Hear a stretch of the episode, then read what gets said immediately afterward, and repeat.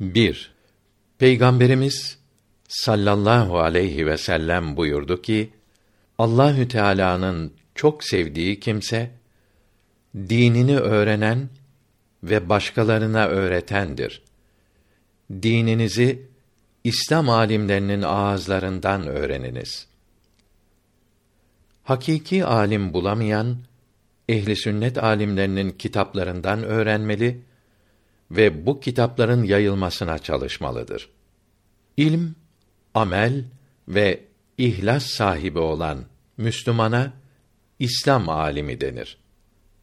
Bu üçünden biri noksan olup da kendini alim tanıtana kötü din adamı yobaz denir. İslam alimi dinin bekçisidir. Yobaz şeytanın yardımcısıdır. Dipnot 1 İhlas ile amel etmek için öğrenilmeyen ilmin faidesi olmaz.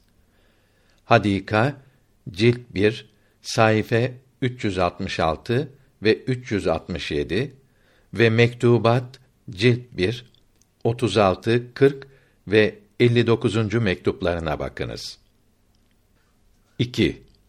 Necatül Musalli kitabı 1217 Hicri'de Ahmet Şevki Efendi tarafından Türkçe yazılmış, 1305'te İstanbul'da basılmıştır.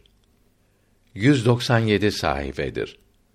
Son sayfasında diyor ki, İbn Cezeri Hısnül Hasin'de diyor ki, hadis-i şerifte buyuruldu ki, bir hasta, La ilahe illa ente subhaneke inni kuntu minez zalimin 40 defa okursa şehit olarak vefat eder.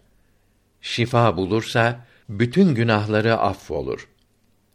Bu dua Enbiya suresinin 87. ayetidir.